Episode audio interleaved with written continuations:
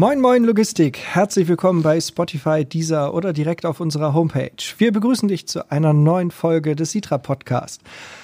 Egal, ob du zu Hause im Homeoffice sitzt, äh, ob du in Quarantäne steckst, ob du im Auto zur Arbeit sitzt oder in einem abgeschotteten Büro, herzlich willkommen. Mit mir vor dem Mikro, leicht geschafft von der Einzelmoderation in der vergangenen Woche, Alexander Maas. Moin, mein Lieber.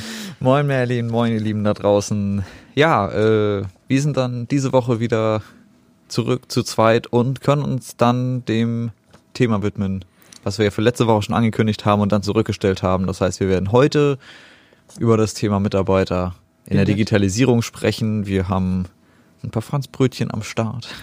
Heute in kleiner, gemütlicher Runde nur zu natürlich zweit. Natürlich das alles ja, übertrumpfende Thema im Moment einfach. Coronavirus, Corona-Krise betrifft uns natürlich äh, total in der Logistik. Die Importe gehen zurück. Die Folgeerscheinung dann mangelnde Container auch im Inland, die einfach auf den Schiffen überhaupt nicht reinkommen. Wie ist im Moment die Situation? Nicht so rosig. Ne? Also wir merken halt schon rückläufige Importquoten. Das zieht sich natürlich dann auch für die, für die Nachläufe so ein bisschen durch. Ähm, wir merken halt aber auch, dass äh, wir an vielen, vielen Lade- und Entladestellen teilweise leicht überzogene Forderungen so haben. Also wir hatten da auch schon, schon Fälle, wo dann ähm, Fahrer nur noch abgefertigt werden sollten, wenn sie halt Schutzmasken tragen und Einweghandschuhe dabei haben und Desinfektionsmittel nachweisen konnten und, und, und. Das ließ sich natürlich nicht in jedem Fall irgendwie mh, hm, ermöglichen und wir hatten da halt auch vielfach das Problem, dass ähm, da aber so viele Unternehmer dann gesagt haben, nee, dann können wir das nicht, dass die Ladestellen dann gesagt haben, ach so, naja, okay, dann fertigen wir dann halt doch wieder ab. Also das ist halt so eine, so eine ganz unbestimmte Gemengelage. Im Prinzip weiß, glaube ich, jeder Logistiker, wie wichtig es jetzt in den nächsten Wochen und Monaten ist, dass wir ähm, alle Lieferketten, so geht es, äh, so gut es geht, aufrechterhalten. Ähm, aber es ist eine herausfordernde Zeit. Gerade weil wir ja auch feststellen, dass ähm, die, die Transportunternehmen und, und die kleinen Speditionen ja nicht gerade die Unternehmen sind, die in, in diesem ja sowieso sehr niedrigmargigen Markt in den letzten Jahren ähm, erhebliche Rückstellungen aufbauen konnten. Also da ist ja natürlich die Kapitaldecke auch teilweise extrem dünn, so dass wir also jetzt gut aufeinander aufpassen müssen, um gemeinsam halt auch durch die Krise zu kommen dass man natürlich mit der Lieferkette auch Viren verbreiten kann. Das muss auch ganz klar sein. Natürlich sind da Menschen, äh, die mit dieser Ware zusammen ja auch unterwegs sind von einer Stelle zur anderen. Ja, und auf der anderen Seite irgendwie hängen wir dann doch wieder alle an dieser äh, Lebensader äh, unseres täglichen Lebens und die müssen wir ja zeitgleich aufrechterhalten. Der aktuelle Stand der Bundesregierung ist ja jetzt, dass immer mehr äh, Schulen geschlossen werden, Kitas geschlossen werden. Was dahinter steckt, ist natürlich, dass man versucht, diese Knotenpunkte aufzulösen letzten Endes. Ne? Dass man ähm, versucht, einfach solche Verteilzentren, wo viele Menschen auf engem Raum zusammenkommen, halt möglichst zu vermeiden. Äh, die Mathematik dahinter ist ja relativ einfach, dass mit jedem Menschen, den ich treffe, im Prinzip das Ansteckungsrisiko äh, ja nicht nur vergrößert wird, sondern sich ja über diese Menschenmassen auch potenziert. Also so ein bisschen wie mit den Facebook-Freunden, was weiß ich, die Freunde der Freunde, das sind ja schon sehr viele Menschen, weil von den äh, 200 Freunden, wenn jeder von denen 200 Leute wieder äh, neu kennt, dann habe ich halt 200 mal 200 Menschen, die da äh, in Kontakt gekommen sind und über diesen Netzwerkeffekt erreiche ich dann sehr schnell sehr, sehr große Zahlen. Und was, glaube ich, noch ganz wesentlich äh, ist, wir, wir müssen halt alle zusehen, dass wir uns da so gut es geht anpassen. Wir haben natürlich vor einigen Wochen auch noch sehr lapidar über diese Corona-Krise gesprochen oder eigentlich damals ja, war es noch keine Krise, sondern einfach nur eine, ein Virus. Ähm, aber jetzt ist es halt an allen da so ein bisschen drauf zu, zu schauen, was können wir eigentlich tun. Ähm, wir bei der Sitra rüsten jetzt noch die letzten Arbeitsplätze so weit aus, dass wir dort also auch ähm, so ziemlich jeden Mitarbeiter ins Homeoffice schicken können. Also wir werden dann wahrscheinlich ab nächster Woche anfangen, äh, mit nur halber Belegschaft vor Ort zu arbeiten. Die andere Hälfte wird dann äh, von zu Hause aus arbeiten. Ähm, auch ein Riesenthema für die Digitalisierung. Das ist natürlich heute möglich. Vor 20 Jahren wäre sowas wahrscheinlich so undenkbar gewesen. Ähm, und auf der anderen Seite glaube ich, dass wir da mit der, mit der Logistik jetzt nochmal neuen Herausforderungen ähm, gegenüberstehen.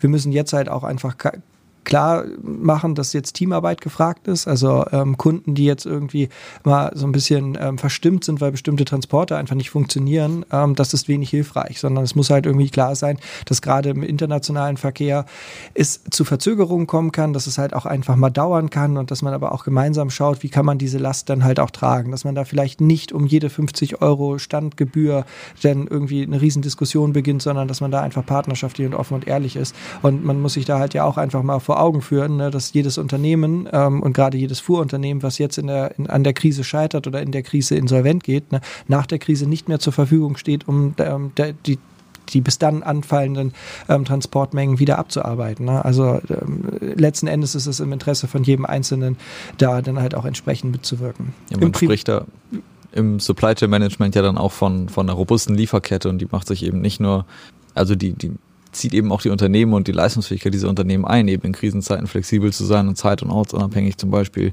äh, mit digitalen Möglichkeiten im Homeoffice arbeiten zu können, eben auch mit einem Aspekt, den man sicherlich vor so einer Krise gar nicht so sehr bedacht hat, ähm, der sich jetzt aber unheimlich auszahlen wird. Ne? Also wer ist in der Lage, A, durch Durststrecken zu kommen, also ist gut kapitalisiert, äh, auch etwas, was eigentlich sonst mit dem Thema robuste Lieferkette überhaupt nicht in Verbindung gebracht wird und andererseits eben auch die Fähigkeit von Unternehmen sehr flexibel auf sich verändernde Umstände reagieren zu können. Also hier eben zum Beispiel, äh, du kannst nicht an deinen Arbeitsplatz, trotzdem läuft die Lieferkette. Ähm, auch ein ganz großer äh, Punkt beim Thema Robustheit. Ne? Man ist einfach ortsunabhängig und kann dem tatsächlich physisch ausweichen, im wahrsten Sinne. Ja, und vielleicht ist es ja auch für den einen oder anderen endlich mal eine Lehre, ne? dass vielleicht nicht immer alles nur über eine Ausschreibung und da auch nur über das Geld, wer kann am günstigsten und und und, weil langfristig wird das natürlich dafür oder hat es natürlich langfristig dafür gesorgt jetzt, dass wir einfach auch ähm, kapitalschwache Unternehmen haben, die jetzt natürlich ähm, umso mehr gefährdet sind, von so einer Krise dann halt auch vom Markt gespielt zu werden, mit negativen Auswirkungen für alle Beteiligten. So, ne? Und was ich auch noch wichtig finde, jeder, jeder kann für sich und sein eigenes Umfeld vielleicht auch mal schauen, wie kann er sich jetzt verhalten. Weil so eine Krisensituation stellt uns als Gesellschaft natürlich auch immer vor eine, eine Probe, es ist natürlich auch so ein, so ein bisschen ein Charaktertest. Ich habe quasi drei Möglichkeiten, mich zu verhalten. Ich kann entweder ähm, äh, der Assi sein, der im Krankenhaus Atemschutzmasken klaut und Desinfektionsmittel mitgehen lässt. Ähm, oder ich bin der Typ, der gar nichts macht und sich verbunkert. Oder vielleicht auch mal ins Positive gewandt. Na, ich bin derjenige, der vielleicht auch mal schaut, ähm, habe ich irgendwelche Nachbarn, die zur Risikogruppe zählen? Biete ich denen vielleicht einfach an, für die einkaufen zu gehen, um de deren Risiko ein bisschen zu minimieren? Ähm, organisiere ich mich vielleicht in meiner Hausgemeinschaft oder in meiner Nachbarschaft auch nochmal anders? Ne? Da kann man ja auch nochmal nachdenken. Was passiert eigentlich, wenn ähm, jetzt Kindergärten und Schulen geschlossen werden und man dann aber kleine Kinder hat? Ich meine, einen 14-Jährigen kann man auch nochmal zu Hause lassen, ohne, ohne Aufsicht. Aber ähm, kleinere Kinder, ähm, da wird es natürlich irgendwie auch so ein, so ein Thema Betreuung irgendwie ganz spannend. Und nicht jedes Unternehmen hat dann einfach die Möglichkeiten, dann zu sagen, naja, bringt eure Kinder gerne mit. Ich meine, das ist bei uns ja sowieso immer so State of the Art dass man bei der Sitra natürlich immer gerne seine Kinder auch mitbringen kann, wenn es mal keine Betreuung dafür gibt. Und jetzt natürlich in solchen Zeiten noch viel mehr. Aber da kann jeder mal hinschauen. Ne? Und vielleicht auch noch so eine kleine Erinnerung. Ähm, alle anderen Probleme, die es sonst im Gesundheitssystem gibt oder bei uns in der Gesellschaft, die pausieren jetzt nicht nur, weil wir die Corona-Krise haben. Einige werden sogar noch viel schlimmer. Und das betrifft vor allem den ganzen Bereich der Blutspende. Also ganz, ganz viele Blutspendedienste, ob das jetzt das Rote Kreuz ist oder halt wirklich die ähm, äh, andere Spendedienste, äh, berichten halt davon, dass die, die Spenderzahlen drastisch nach unten gehen.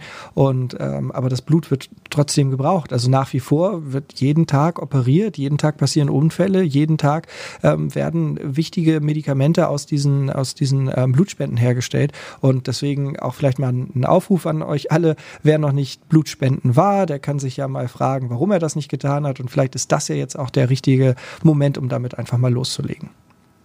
Ja, wir haben irgendwo diese Natur des Menschen und es wird Leute geben, die sich so und so verhalten, sowohl die, äh, man kennt das ja immer auch irgendwelchen äh, Horrorszenarien, ja, wo dann äh, Zombie-Apokalypse ist und dann die ersten, die anfangen, die Supermärkte dann auszurauben und die anderen Menschen dann noch zu bestehlen niederzuschlagen, so, äh, so ein bisschen ja, Survival of the Fittest, wie es immer falsch verstanden wird, also nicht das Stärkste, sondern eben Survival of the Fittest sind wir als äh, ja, als Gruppe in der Lage, uns veränderten Bedingungen anzupassen. Und das ist eigentlich auch eine ganz coole Überleitung zu unserem Thema heute, weil genau darum geht es. Auf der einen Seite sind wir irgendwie in der digitalen Welt angekommen. Auf der anderen Seite wird immer argumentiert, wir sind eigentlich auch Neandertaler mit Smartphones in der Hand. Genau das beobachten wir jetzt. Wir stellen uns diese ganz grundlegenden Fragen, die sich Menschen immer gestellt haben. Wie sollen wir als Gruppe, als Nation, als äh, Gemeinschaft, als Nachbarschaft, äh, als Kollegen auf ja, sich verändernde Umstände, auf Krisen, auf Bedrohungsszenarien reagieren? Wie können wir da zusammenarbeiten, um das Ganze äh, zu überwinden? Auf der anderen Seite glaube ich auch im Zuge mit der Corona-Krise unheimlich schnelle Informationsweitergaben. Äh, ich glaube, dass sich das Internet und äh, all die Dinge, die damit zusammenhängen, auch durchaus bezahlt machen, dass wir ja eigentlich in der Lage sind, sehr schnell uns über bestimmte Maßnahmen informieren zu lassen, die dann auch zu ergreifen. Also ähm, wenn, wenn irgendwo beschlossen wird, äh, in Berlin, wir wollen folgende Maßnahmen machen, dann haben wir jetzt die Möglichkeit, äh, sehr schnell, im Prinzip in weniger Stunden als, als Wirtschaft, alle Gemeinschaften, Vereine, überall, wo Menschen zusammenkommen, dann darauf auch zu reagieren und entsprechende Maßnahmen zu ergreifen, um so eine Krise dann schnell abzuwenden. Und mit der Digitalisierung, wenn wir über Mitarbeiter sprechen, haben wir ja ganz ähnliche Fälle. Wir haben ein neues Umfeld, wir haben eine veränderte Welt, in der wir uns bewegen wollen oder in die wir uns entwickeln wollen.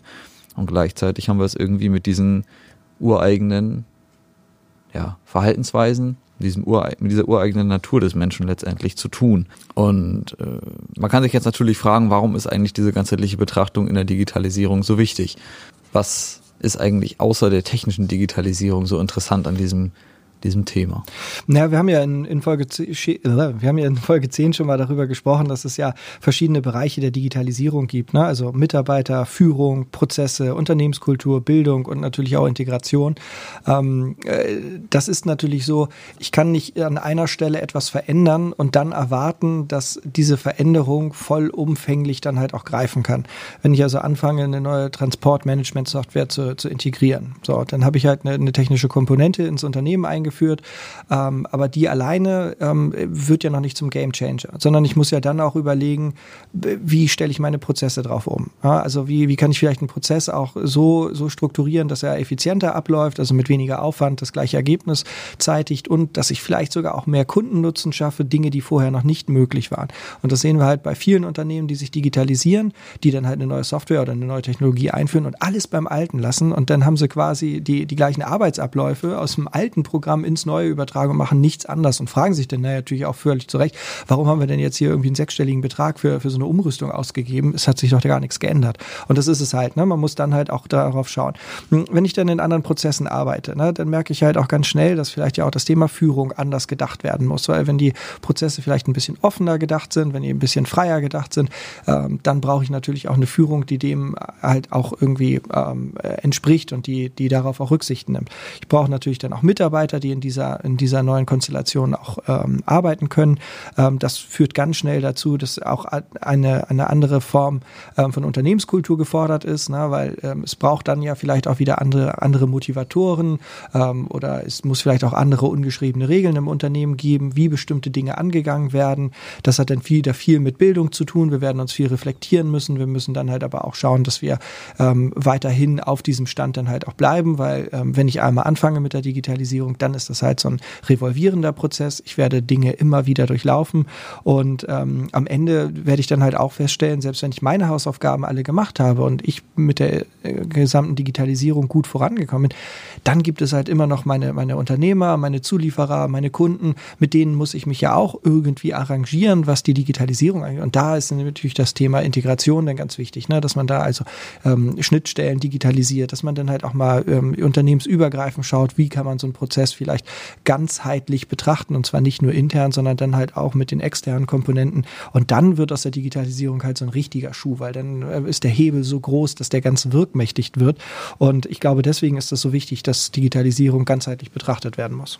Wir können das ja nochmal ein bisschen runterbrechen. Äh, am Anfang hast du schön skizziert, dass wir eine technische Veränderung wollen. Dafür brauchen wir dann neue Prozesse. Hast auch schon gesagt, das ist eine gute Idee. Es muss offener gedacht werden. Es muss, äh, müssen überhaupt neue Prozesse auch geschaffen werden dafür. Das erfordert oft erstmal auch eine andere Zusammenarbeit, oft Überteilung, abteilungsübergreifende Zusammenarbeit, die man vielleicht vorher so nicht hatte.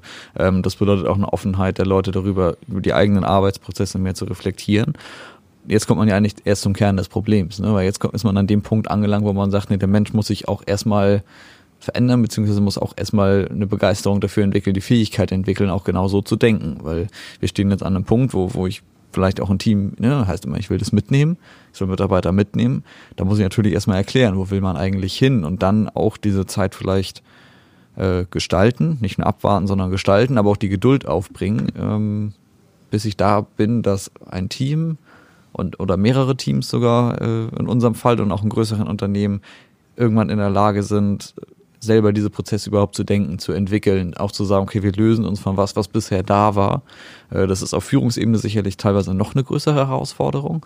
Gerade wenn man irgendwie in der Führung auch so aufgestellt war, dass man sehr hierarchisch war, dass jeder so sehr seinen Bereich hatte, was ja auch super funktioniert hat, ja, dass man, sag mal, dezentralisiert in der Form, dass jede Führungskraft ihren eigenen Bereich so aufbauen kann, wie sie das gerne will.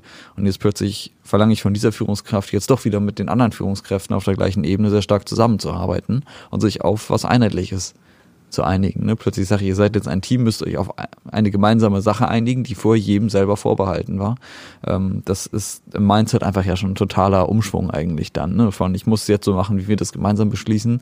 Äh, da wollen wir eigentlich hin und wir kommen aber von dem Punkt, wo jeder selber beschließen konnte, wie es am besten funktioniert hat. Was ohne Frage auch seine Vorteile hat, ja, weil ich das dadurch auch runterbrechen kann und sagen kann, hey, für deinen kleinen Bereich, für dein Team von vier Leuten äh, kannst das so machen, für deine vier Teams äh, ist wieder jemand anders zuständig, der das äh, für die vier Teams in seiner Region vielleicht äh, beschließen kann, wie gearbeitet wird. Und ähm, da will man ja im Prinzip von weg. Ne? Jetzt müssen wir brauchen plötzlich Vernetzung, bilden vielleicht auch Teams, um diese Prozesse zu denken, mit Mitarbeitern, die aus unterschiedlichen Teams kommen, verschiedene Sichtweisen mitbringen. Und da muss hinterher aber auch das Commitment da sein, das dann auch genauso umzusetzen. Ne? Also was man gemeinsam beschließt, dann eben auch wieder dahin zu bringen, äh, dass es in den allen Teams dann wieder gleich angewendet wird, dass es akzeptiert wird und dass man mit dieser gemeinsamen Lösung leben kann. Und dann hat man ja im Prinzip diese Komponente Unternehmenskultur. Ist das Unternehmen schon so ausgerichtet, dass das genau dann auch gelebt werden soll, dass das überhaupt gewünscht ist? Ist das nicht auch so ein bisschen so ein Henne-Ei-Problem? Wo fängt man an? Was ist zuerst?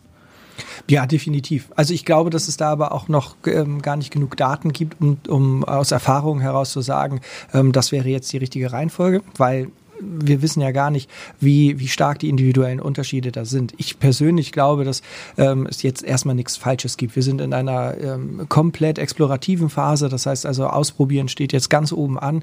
Und da muss man einfach schauen, was funktioniert, was funktioniert nicht. Und da gibt's ja eigentlich gar nichts Falsches, sondern das ist jetzt hier ähm, experimentieren. Ne? Also wirklich den, den Baukasten aufmachen und einfach mal loslegen äh, und halt immer ein bisschen schauen. Ne? Also Fehler früh erkennen, wenn man sieht, okay, bestimmte ähm, Maßnahmen greifen nicht so richtig, dann, dann nicht irgendwie ähm, ähm, stoisch dran, dran bauen und gucken, dass diese Maßnahme, die soll doch jetzt aber funktionieren, sondern dass man dann vielleicht auch einfach frühzeitig entscheidet, diese Maßnahme funktioniert an der Stelle noch nicht oder zu dem Zeitpunkt noch nicht, deswegen machen wir das erstmal später und dann ähm, ähm, tastet man sich da auch so ein bisschen ran und macht da so, sammelt seine Erfahrung.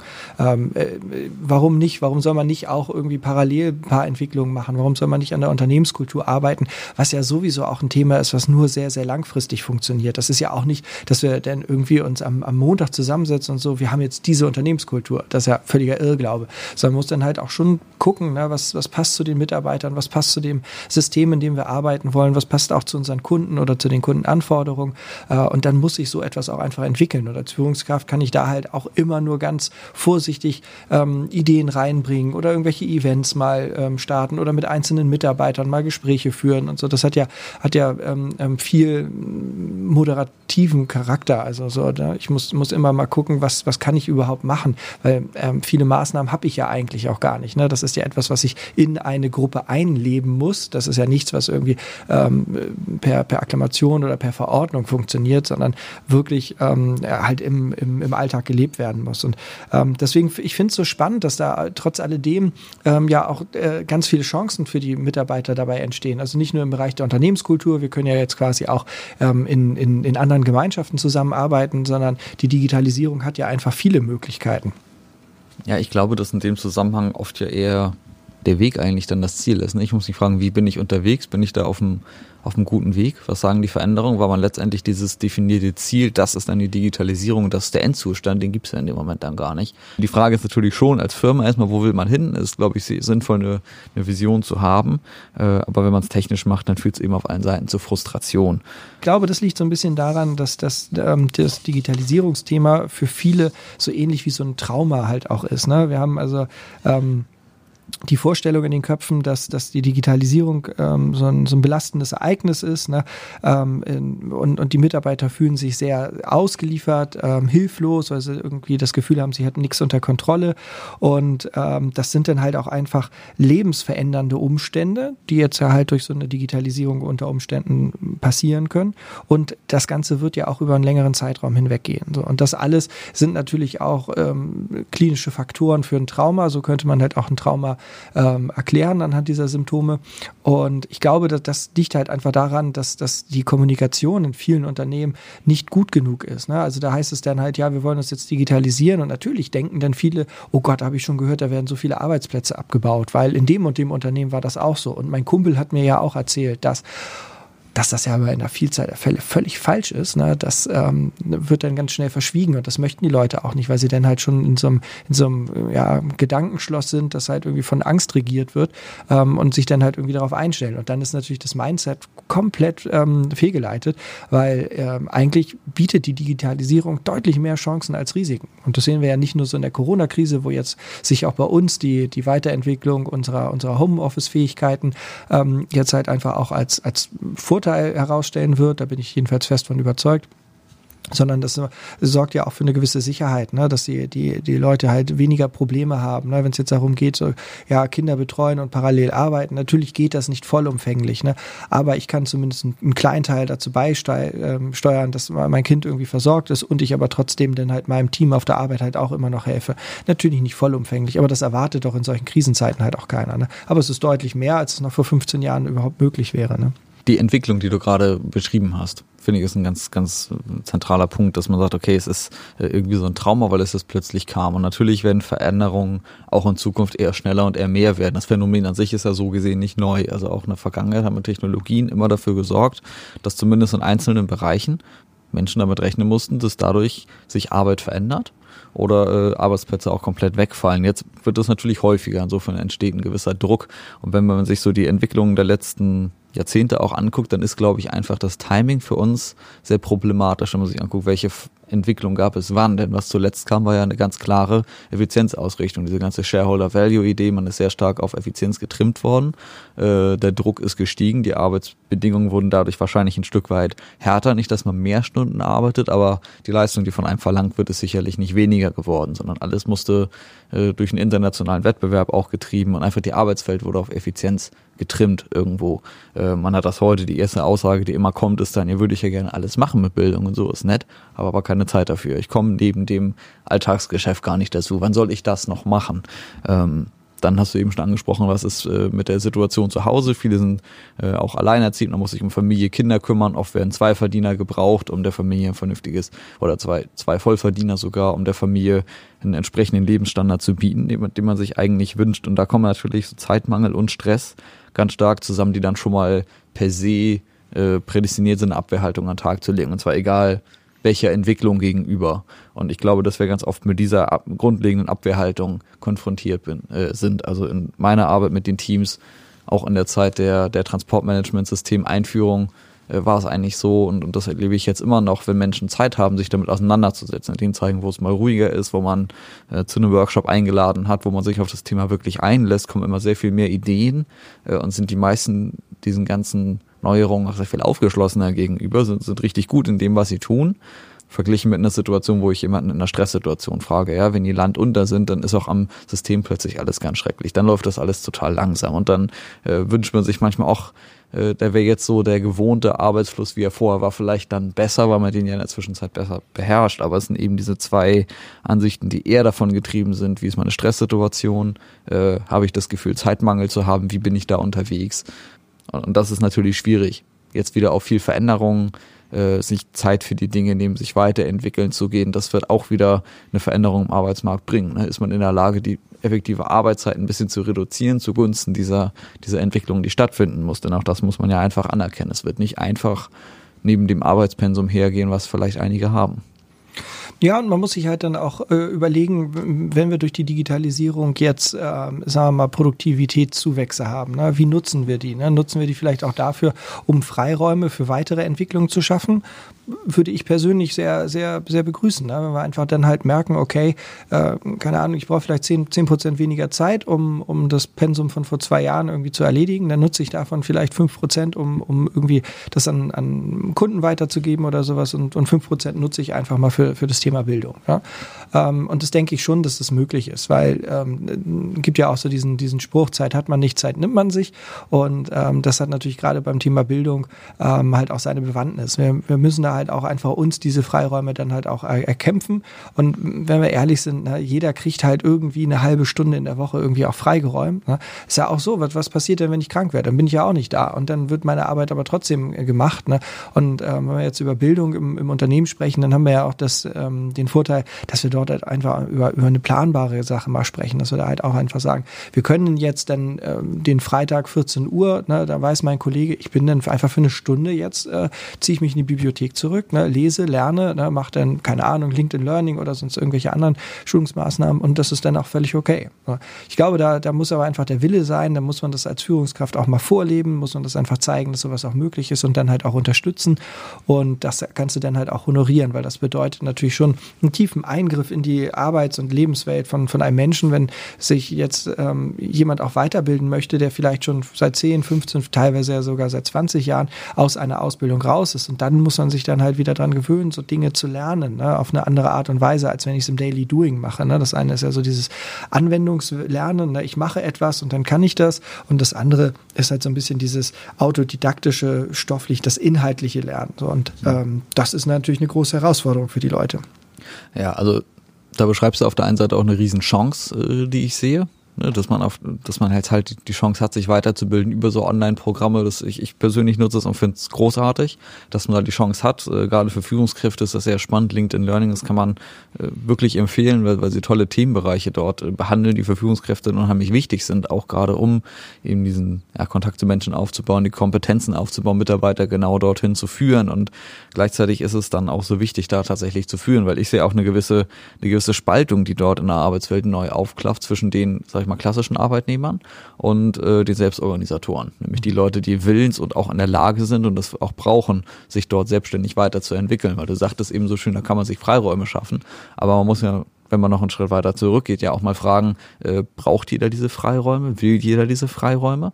Äh, und kann, kann man das überhaupt? Also ich glaube, dass viele auch ja, in ihrer Entwicklung an, an einem Punkt sind, wo sie damit gar nicht äh, umzugehen, wissen, dass gar nicht böse gemeint ist, aber weil man einfach ja auch aus einer Arbeitnehmermentalität heraus ist, so man, man wird eben gefühlt, man hat seine Aufgaben und macht seinen Kram gut und wenn man was anders machen soll, braucht es nur jemand sagen, dann ist man da bereit für Veränderung. Das ist auch eine Auslegung, die ich haben kann. Ich bin bereit für Veränderung, weil wenn mir jemand sagt, wir machen das jetzt so und so anders, äh, dann bin ich dem gern bereit zu folgen. Wenn es nicht super unangenehm ist, wenn es sich irgendwie abbilden lässt, dann äh, kann man das so tun. Äh, und diese Leute muss ich ja viel mehr damit Aufgaben führen. Also die brauchen ja nicht nur Moderation, sondern wirklich jemanden, der sie durch diesen Prozess hindurch begleitet. Äh, weiter zu lernen ist dann eine große Herausforderung, wo ich klar einen Weg vorgeben muss. Äh, und gleichzeitig habe ich daneben dann vielleicht Kollegen, derselben Menschen, die dann halt diese Chancen dann nutzen, die selbstständig hingehen und in der Lage sind, sich selbst ihre Ziele zu stecken. Die sagen, nee, ich stelle mir meine Arbeitswelt so vor, dass ich eben nur sieben Stunden am Tag arbeite statt acht und setze das auch beim Arbeitgeber durch und kann das auch begründen und dass ich vielleicht zweimal die Woche Homeoffice mache äh, und auch damit umzugehen weiß, weil ich mich so organisieren kann, dass das möglich ist. Die das schaffen, sich ihre Freiräume zu, äh, zu ergattern, die das absprechen, proaktiv.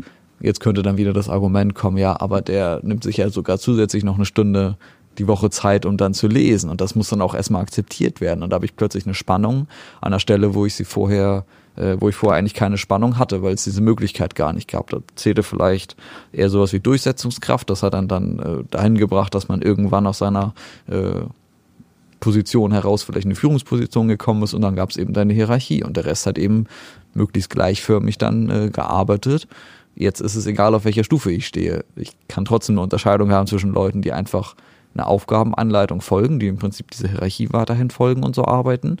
Und dann habe ich ja, die selbstorganisationsfähigen Leute, die die Digitalisierung wirklich für sich aktiv gestalten und sich dadurch ihre eigene Arbeitswelt schaffen. Das wird natürlich gerade in dieser Transformationsphase sein, da hast du natürlich ähm, recht, da sind dann, ähm, sagen wir mal, Kollegen, die noch sehr konservativ arbeiten und modern, moderne Kollegen ähm, und natürlich gibt es da eine Spannung dazwischen, aber ähm, das wird ja ähm, sich über oder über kurz oder lang dann auch auflösen, auch auflösen müssen, weil ähm, es gibt halt da auch externe Einflüsse.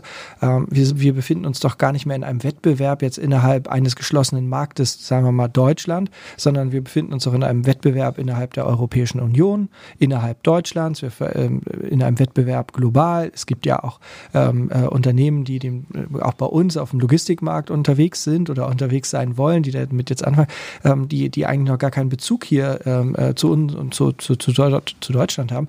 Ähm, und die aber trotz alledem äh, jetzt als Wettbewerber dort auftreten. Ne? Und da ist natürlich auch der, der Arbeitnehmer natürlich auch irgendwo gefragt, der Mitarbeiter, äh, wie kann ich mich halt diesem Wettbewerb dann auch stellen? Weil das ist natürlich eine Sache, wenn ich sage, naja gut, Fahrer, das können dann halt auch Leute aus, dem, äh, aus Osteuropa sein und und und.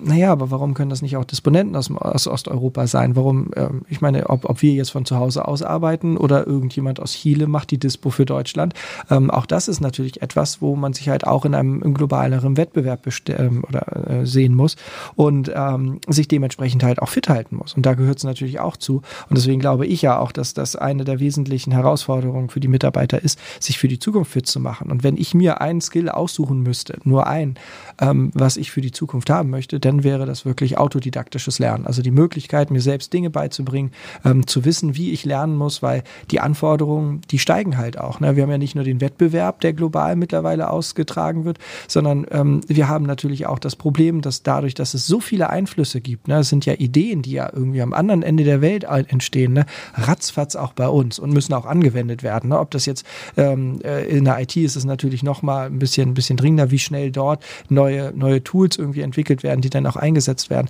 Aber das wird natürlich über kurz oder lang viele Bereiche umfassen, wo dann einfach die, die, die Möglichkeiten ähm, halt auch, ich möchte nicht sagen exponentiell wachsen, aber äh, einem, einem rasenden Wachstum unterliegen. Und ähm, darauf müssen wir uns halt immer wieder neu auch einstellen können. Und ich, da kann ich halt nicht immer alle, alle fünf Jahre oder alle zehn Jahre dann mir irgendwie ein Seminar buchen, weil ich dann irgendwie merke, oh, jetzt wird es aber mal dringend, sondern da muss ich halt mm, schon jährlich up to date werden, also ein bisschen up to date bleiben und mich dann halt auch weiterbilden. Und das funktioniert dann, glaube ich, nicht mehr so in klassischen Seminarbesuchen, äh, sondern das wird dann halt wirklich so sein, dass ich mir das selbst beibringen muss, ne? dass man das halt über Online-Medien, also über Medien, die halt online zur Verfügung gestellt werden, äh, lerne oder halt auch durch, durch vernünftige Manuals oder Bücher oder, oder, oder. Aber äh, das gilt es natürlich dann auch ähm, für mich als Mitarbeiter zu beachten beim Thema Digitalisierung und natürlich auch als Führungskraft. Meine Aufgabe ist es doch auch ganz klar, mein Team auf die Zukunft vorzubereiten. Und gerade deswegen ist das da halt auch so wichtig, da auch für zu sorgen, dass die Leute, die jetzt schon modern arbeiten oder modern arbeiten wollen, dass die halt natürlich aber auch so ein bisschen den Rückenwind von der Führung auch merken, dass die damit auf dem richtigen Weg sind und halt da auch so ein bisschen protegiert werden bei dem Vorhaben. Ja, ja, ich sehe immer eine ganze, also ich hatte mich auch mit der Frage äh, auseinandergesetzt und äh, sehe da tatsächlich einige Herausforderungen oder, oder Aufgaben, äh, auf die sich Mitarbeiter da vorbereiten müssen. Also fit für die Zukunft zu sein, ist wirklich eine, eine hochkomplexe Sache, weil es ist ja nicht nur äh, das autodidaktische Lernen, ich brauche da die Motivation dazu, ich brauche die Eigeninitiative dazu, das dann auch wirklich äh, für mich selber zu tun, weil auch das gehört dann zum autodidaktischen Lernen. Ja, ich, ich muss mich da selber für motivieren, ich muss mich hinsetzen und es dann auch wirklich machen. Gleichzeitig, glaube ich, kommt man auch mit einer gute Ausbildung Fachwissen nicht rum und kommunikative Fähigkeiten, weil das diese äh, die neue Technologie, die neuen Prozesse zu verstehen und umzusetzen auch viel, viel einfacher macht. Also auch hier an alle Ausbilder auch eine ganz große Aufgabe. Das Unternehmen muss sein Wissen eben auch weiterhin äh, ja, teilen äh, mit allen Mitarbeitern, mit den Azubis, aber auch miteinander. Äh, ist auch, glaube ich, eine ganz wichtige bildende Basis, die da geschaffen werden muss. Äh, und, und wenn ich das alles habe, also ich bin Autodidakt und äh, kann äh, selber lernen und, und bin da auch äh, versiert und, und auch diszipliniert, das umzusetzen. Ich habe mein Fachwissen und meine kommunikativen Fähigkeiten, dann gibt es vielleicht noch eine Sache, die mir dazu in den Sinn gekommen ist, so ein bisschen nämlich die Gefahren der privaten Digitalisierung quasi zu überwinden was die psychische Gesundheit und die eigene Leistungsfähigkeit anbelangt. Ne? Das ist natürlich auch, dass man wieder ein bisschen bei einem schlechten Timing, irgendwo glaube ich die Fähigkeit, selber zu lernen, auch die Fähigkeit, sich zu konzentrieren zum Beispiel, sich wirklich Zeit für Dinge zu nehmen, ohne sich ablenken zu lassen, denn auch das gehört, glaube ich, zum autodidaktischen Lernen sehr stark mit dazu das fällt uns auch immer schwieriger, weil privat sind wir eigentlich in der Digitalisierung sehr, sehr weit. Und ein Stück weit müssen wir das überwinden, müssen wir von diesem, sag ich mal, von dieser Dopaminabhängigkeit äh, der Klicks, der Timelines äh, auch wieder wegkommen und uns doch wieder stärker darauf besinnen, was eigentlich unsere psychische und auch, auch körperliche Leistungsfähigkeit dann, dann ausmacht, um diesen neuen Herausforderungen gewachsen zu sein. Also da ähm, muss man sich immer fragen, was, was zerstört eigentlich die digitale Welt und was bietet sie auf der anderen Seite auch. Wir können uns sehr viel Zeit damit verschaffen, aber wir müssen eben auch aufpassen, dass wir äh, grundlegende fäh menschliche Fähigkeiten dann einfach nicht verlieren. Und was bietet eben die reale analoge Welt und warum brauchen wir die dann auch gleichzeitig so dringend? Also wir hatten ja eben darüber gesprochen, dass Führungskräfte da, die müssen einfühlsam sein, die müssen da auch mit ihren Mitarbeitern diesen Weg gehen und das alles sind Dinge, die ja nicht neu sind, sondern die Führung eigentlich schon immer ausgemacht haben und die doch wieder sehr stark zwischen Menschen eigentlich stattfinden. Ich, ja, ich glaube auch, was, was da auch hin, hinzukommt, ist ja natürlich auch so ein bisschen so eine emotionale Gesundheit, ne? dass man da auch da ein bisschen darauf achtet. Weil ich glaube, dass wir da in den, in den letzten Jahren gerade so über, über die sozialen Medien und, und über diese, diese ubiquitäre Erreichbarkeit und alles ist viel abgestumpft. Ne? Also diese Allgegenwärtigkeit von allem. Ähm, ich, ich kann jetzt im Podcast sitzen und dann nebenbei WhatsApp schreiben oder äh, über Facebook sehen, wer macht eigentlich was oder über Instagram. Ähm, äh, das ist natürlich alles total toll, führt aber halt auch bei, bei vielen Menschen dazu, dass die sehr, sehr oberflächlich nur noch spüren und wahrnehmen. Und ähm, dass man natürlich auch ähm, emotionale Bedürfnisse hat, die tiefer liegen und die, die nicht so richtig befriedigt werden. Und ich glaube, man sieht das auch jetzt an der, an der Corona-Krise, weil ganz viele stellen sich natürlich hin und sagen, hä, warum, warum hamstern die Leute, ne? Was passiert denn da? Warum übertreiben die das so?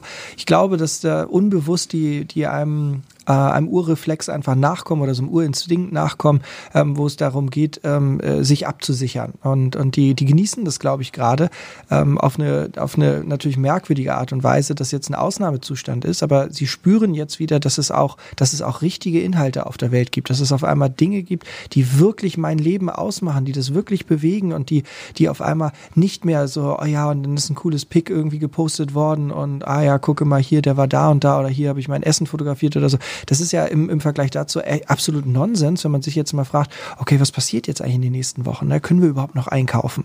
Ne? Bricht das öffentliche Leben zusammen? Ne? Ähm, Habe ich überhaupt noch Möglichkeiten zur Arbeit zu fahren? So. All das, auf einmal fängt es an, da ist irgendwas, was halt nicht an der Oberfläche kratzt, sondern da ist etwas, was ganz, ganz tiefgehende Emotionen auslöst. Und ähm, das ist auch der Grund, warum so viele ähm, äh, Endzeitserien so erfolgreich sind. So Walking Dead in den letzten Jahren, ich meine ja gut, eingefleischte Fans finden es natürlich noch gut. Ich fand es langweilig irgendwann, weil es sich so sehr wiederholte. Aber auch ich war gebannt davon und fand das irgendwie mega spannend und, und das, das hat auch bei mir was irgendwie ausgelöst, wo, wo, wo ich gedacht habe, wow, okay, das ist cool. Aber jetzt nicht, ich meine, man würde nicht mit denen tauschen wollen. So. Man möchte natürlich nicht so leben. Aber man merkt halt schon, okay, da geht's aber um ursprüngliche Dinge und die, die einen dann nochmal ganz anders bewegen. Und das ist, glaube ich, was, das in der Digitalisierung vielfach zu kurz kommt. Ne? Also das ist natürlich ganz klar die psychische Gesundheit und so, aber da gehört halt auch einfach so eine emotionale Komponente dazu. Und ähm, da müssen wir halt einfach noch ein bisschen bewusster werden, glaube ich. Das ist ein bisschen wie diese Idee, äh, dass äh, von, von der Mondreise, dass man eigentlich, dass der Mensch ist zum Mond geflogen, um die Erde zu entdecken. Ne? Weil das beeindruckendsten Bilder der Mondlandung, ich meine, das sieht cool aus, ne? Äh, wie die da aus ihrer Mondkapsel dann aussteigen und da die Flagge äh, in, in den Boden rammen, die amerikanische, wenn, wenn das denn so passiert ist, gibt es auch Leute, die das auch anzweifeln, aber gehen wir mal davon ausgesetzt, das ist so passiert, dann waren es ja doch die beeindruckendsten Bilder eigentlich, die die mitgebracht haben hinterher, wie die Erde über Mond aufgeht, ist ja zum Beispiel ein ganz beeindruckendes Beispiel nachher zu sehen, worauf kommt es eigentlich wirklich an. Man dreht sich dann irgendwann um und kommt dann äh, wieder dahin und fragt sich, wo kommt man eigentlich her, was ist Mhm. Worum geht's eigentlich? Und äh, ich habe ganz oft das Gefühl, dass mit der Digitalisierung ähnlich ist. Eigentlich kommt es immer wieder auch dahin, dass man sagt, okay, wir wollen diese Technologie, wir müssen irgendwie in einer unsicheren Welt äh, Veränderung schaffen ähm, und beschäftigen uns ganz viel damit. Machen keine Ahnung. Business Canvas, äh, neue Geschäftsmodelle, äh, reden über Datenauswertung und so weiter und kommen am Ende immer wieder an diesen Punkt, dass wir sagen, okay, nee, wir müssen bei den Mitarbeitern anfangen und fragt sich dann, was ist eigentlich urmenschlich? Was sind eigentlich die die Fähigkeiten, die wir brauchen oder die jeder Mensch braucht, um in dieser neuen Welt klarzukommen und merkt dann, es ist eben der Neandertaler mit dem Smartphone in der Hand. Das ist eben immer noch das, was eigentlich in Vergessenheit geraten ist, was Menschen immer erfolgreich gemacht hat. Da sind wir in der Lage zu kommunizieren, Dialog zu führen. Äh, sind wir zur Zusammenarbeit fähig? Haben wir Motivation? Spüren wir sowas wie innere Verpflichtung auch, ne? Äh, dass ich äh, eine gewisse Ausdauer auch mitbringe, mich durch schwierige neue Prozesse durchzuarbeiten, mich in eine neue Software einzuarbeiten, das sind ja alles Dinge, ich meine, Schicksalsschläge gab es immer, jeder, jedes menschliche Leben ist immer von Veränderungen geprägt gewesen. Ja. Also die Frage ist nur, wie lange kann ich den, den Schein von Stabilität aufrechterhalten, aber auf Dauer gelingt es einem spätestens mit dem Alter doch nicht mehr. Mhm. Äh, und, und, und da ähm, ja, vielleicht auch bescheiden zu sein, Zufriedenheit mit der eigenen Unvollkommenheit dann irgendwo auch zu zeigen und diese Einsicht auch zu haben, hey, so wie ich es mache, ist es nicht alles perfekt und da gibt's noch mehr. Das schafft ja auch Neugier. Neugier ist ja auch so ein, so ein, so ein, so ein urmenschlicher Instinkt eigentlich, den unsere Vorfahren sicherlich auch viel mehr ausgelebt haben, aber wir geben uns heute irgendwie satt zumindest in, in, Arbeitsbereichen. Wahrscheinlich sind wir dann irgendwie wieder im Hobby, in unserer Freizeit wieder neugierig auf viele Dinge. Also das unterstelle ich mal jedem Menschen, der interessiert sich für irgendwas. Aber sind es immer Dinge, die mit der Arbeit zu tun haben? Gleichzeitig verbringen wir so viel Zeit mit der Arbeit, dass ich auch nicht wirklich nachvollziehen kann, wie man sich da zurücklehnen kann. Ich meine, da ist man dann acht Stunden am Tag und macht was, auf das man nicht neugierig ist. Weiß ich nicht, stelle ich mir sehr langweilig vor. Aber äh, ist aber vielleicht auch der Allgegenwärtigkeit eben, geschuldet. Ne? Früher war das halt so, du hast ja, also da kann ich mich noch dran erinnern, oh Gott, ne, vielleicht bin ich ja wirklich noch nicht mehr so der Jüngste. Aber ähm, äh, auf dem Weg zur Ausbildung hat man sich dann irgendwie am Kiosk oder so, also ich bin, musste immer über Barmbek fahren und da gab es dann diesen Bahnhofskiosk, dann habe ich mir dann immer die Flugrevue oder keine Ahnung, Morgenpost oder Abendblatt oder so was geholt, ähm, um, um das dann morgens zu lesen. Und äh, da hat man den ganzen Tag gearbeitet und abends ist man dann nach Hause gefahren, da hat man irgendwie den Rest davon noch gelesen und abends hat man irgendwie Nachrichten geschaut oder so. Und ähm, heute ist es doch aber so, dass über die Smartphones ich doch eigentlich alle halbe Stunde spätestens gucke ich drauf und dann sehe ich halt in irgendeinem Newsfeed irgendwie, das passiert hier und dann gibt's noch den Spiegelartikel und und und. Ich meine, früher hat man den Spiegel einmal die Woche gelesen oder gekauft, dann hat man den dann irgendwie so, so durchgeblättert, die Artikel, die spannend waren, hat man dann in ein paar Tagen gelesen und dann war auch immer gut, aber wieder für eine Woche und dann gab's halt die neuen Nachrichten und das war halt alles ähm, anders. Und jetzt ist es halt so, dass es allgegenwärtig prasseln Neuigkeiten auf uns ein und wir sehen irgendwie tausend und drei neue Möglichkeiten und es gibt doch kaum noch irgendwelche Geheimtipps, die dann nicht äh, irgendwo nochmal gelauncht werden und dann sind hier die zehn besten Hotspots in, in, in Thailand, die du dir angucken musst. Früher war so etwas, das hast du denn durch Zufall erlebt, dann war das was ganz Besonderes, dann konntest du dich da richtig, richtig drüber freuen, weil das halt, es war auch nicht überlaufen und so, sondern es ist jetzt halt alles deutlich breiter aufgestellt. Wir kriegen viel mehr mit. Die Taktung ist eine ganz andere. Und da kann ich mir schon vorstellen, dass wir auch irgendwann einfach genug haben. Ne? Wir wollen dann nicht mehr Neues entdecken. Und weil, weil alles auf uns einstürzt und wir ja auch ganz schwer darin sind, darin sind, jetzt herauszufiltern, was ist denn jetzt sinnvoll, was, was, was gucke ich mir denn jetzt mal wirklich bewusst an, ähm, sondern äh, wir sind irgendwie damit beschäftigt, alles nur irgendwie zu swipen äh, äh oder zu scrollen und irgendwann stellen wir dann halt fest, okay, ich habe jetzt auch genug. Aber was bleibt noch richtig hängen? Ne? Also das mag ja nicht nicht nur mir so gehen mit Ende 30, dass man sich halt auch nicht mehr allen Kram dann da merkt, den man jetzt ja gerade gelesen hat, sondern das geht, glaube ich, ganz vielen so, dass sie dann halt irgendwie, dass das Gehirn dann einfach sagt, okay, danke, das reicht jetzt an Input, ich habe da jetzt auch keine Lust, ich kann das gerade eh alles nicht verarbeiten ähm, und dass dann natürlich dann die Neugier auch, auch schneller befriedigt ist, weil man so viel und so einfach halt auch neue, neuen Input halt bekommt. Ne?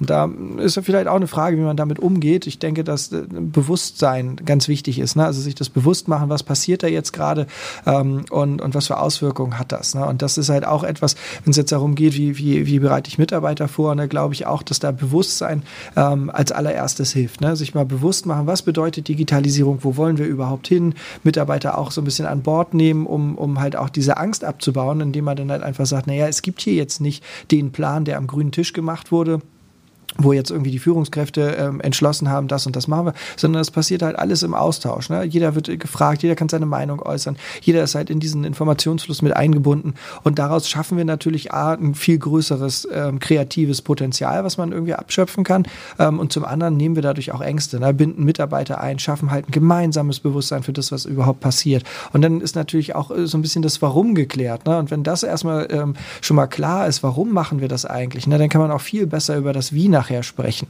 So, ne? Also wie machen wir denn bestimmte Dinge? Ne? Und dann wird man auch feststellen, oh, uns fehlen bestimmte Kompetenzen. Ne? Denn weil ich weiß, warum ich das alles mache, dann werde ich auch viel eher eine Motivation dafür haben, mir die, die Fähigkeiten anzutrainieren oder anzueignen, die mir halt noch fehlen, ne? weil das für das Wie dann ganz entscheidend ist. Ne? Und am Ende kommt dann halt auch irgendwann das Was, denn dann hat man dann auch das feste Ding, dann hat man das neue Transportmanagementsystem, dann hat man dann irgendwie ein neues Kundenportal oder oder oder.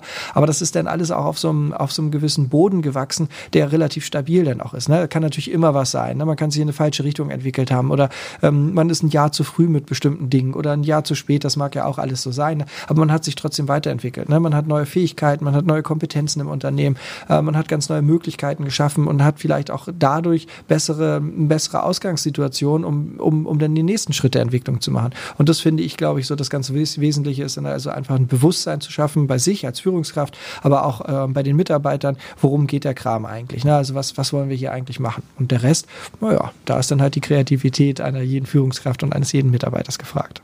Ja, man muss dem ganzen Prozess dann eben auch einfach die Zeit geben, die er braucht. Und ich glaube, äh, diese äh, Einbindung von allen, das ist ja genau das, womit wir im Prinzip dieses anfangs angesprochene Henne-Ei-Problem letztendlich auflösen können, weil wir wachsen eigentlich an der Aufgabe an sich. Man darf halt nicht davon ausgehen, dass man klar am grünen Tisch und dann nur mit der Technik sowas schnell umsetzen kann. Relativ schnell, aber es wird dann eben nicht auf einer breiten Basis stehen, sondern diese breite Basis muss wachsen. Ähm, ich kann diese, diese Idee mit aufnehmen und es wird seine Zeit brauchen, aber wenn ich das dann habe, sind alle hinterher mit dieser Aufgabe der Digitalisierung weitergekommen. Man könnte auch sagen, es nicht nur mal wächst an seinen Aufgaben, sondern man braucht tatsächlich überhaupt Aufgaben, um wachsen zu können. Und das ist letztendlich das, ähm, was ich hier mit den Mitarbeitern schaffen kann. Ja? Also dass alle eben diese, diesen Spaß an Neuem vielleicht auch dadurch entdecken, dass sie hier die Möglichkeit haben, ihre eigene Arbeitswelt mitzugestalten. Das haben wir ja auch in vergangenen Folgen schon gesagt zu diesem ganzen Thema. Ähm, Transportmanagementsysteme schaffen, Apps äh, entwickeln und so weiter. Man schafft sich seine eigenen Arbeitswerkzeuge, man schafft sich letztendlich seine eigene Arbeitswelt, ist dort viel flexibler. Und diese Chance mitzunutzen ist ähm, sicherlich nicht etwas, was, was dann auch jeder mitmacht. Einige haben da mehr Ideen, andere weniger, aber das ist dann eben auch okay. Die, die mehr Ideen haben und das vorleben wollen, können das eben äh, vorleben und der Rest kann das eben für sich so anpassen, dass es dann auch wieder in Ordnung ist oder lässt sich dann vielleicht auch bereitwillig einfach dadurch führen, wenn man denen dann sagt, pass auf, so ist es jetzt. Und ja, diesen, diesen äh, Schritt aber zu gehen, diese, diese Ausdauer dann damit zu bringen, das eben zu machen, auch vielleicht mal was zu früh eingeführt zu haben und dann warten zu lassen. Das ist, glaube ich, äh, aber etwas, was am Ende immer der, der ganzen Unternehmenskultur nachher hilft, ne? sich gemeinschaftlich auseinandersetzen mit neuen Herausforderungen äh, und das Ganze dann komplett parallel betreiben und die, sag ich mal, Langsamkeit des Kulturwandels dann auch in der Technik aushalten können letztlich. Das ist, glaube ich, nachher ein ganz großer Spagat und ein schwieriger Balanceakt, den da Führungskräfte machen müssen. Ne? Und auf der einen Seite technisch versiert zu sein und gleichzeitig nah an den Menschen zu sein. Wirklich mit jedem Einzelnen zu sprechen, darauf einzugehen, was kann derjenige beitragen.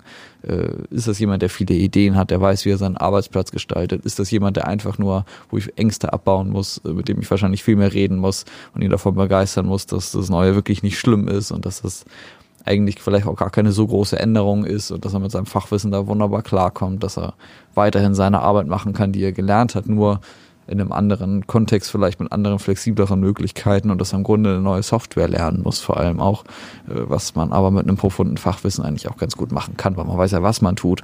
Man setzt sich dann mit der Frage auseinander, wie man es tut.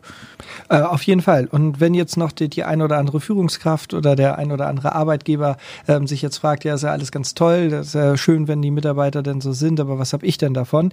Ähm, dann kann ich dazu nur sagen, naja, es gibt ja nach wie vor den, ähm, äh, den Kampf um die Talente.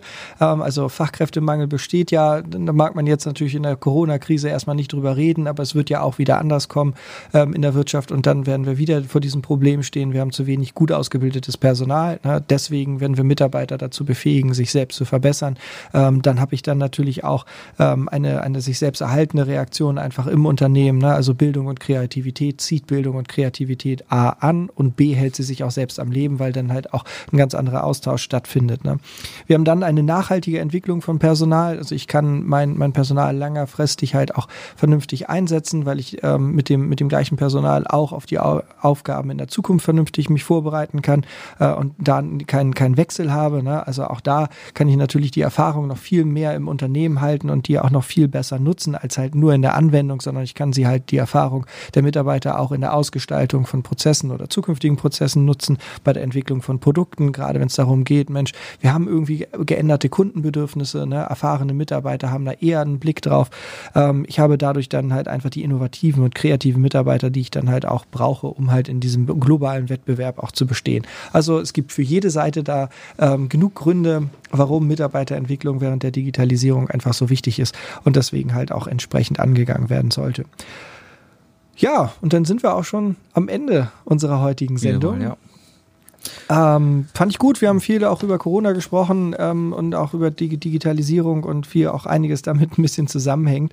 Ähm, hat mich gefreut. War irgendwie cool. Wir haben jetzt noch viele mehr Franzbrötchen über. Wir müssen heute nicht teilen.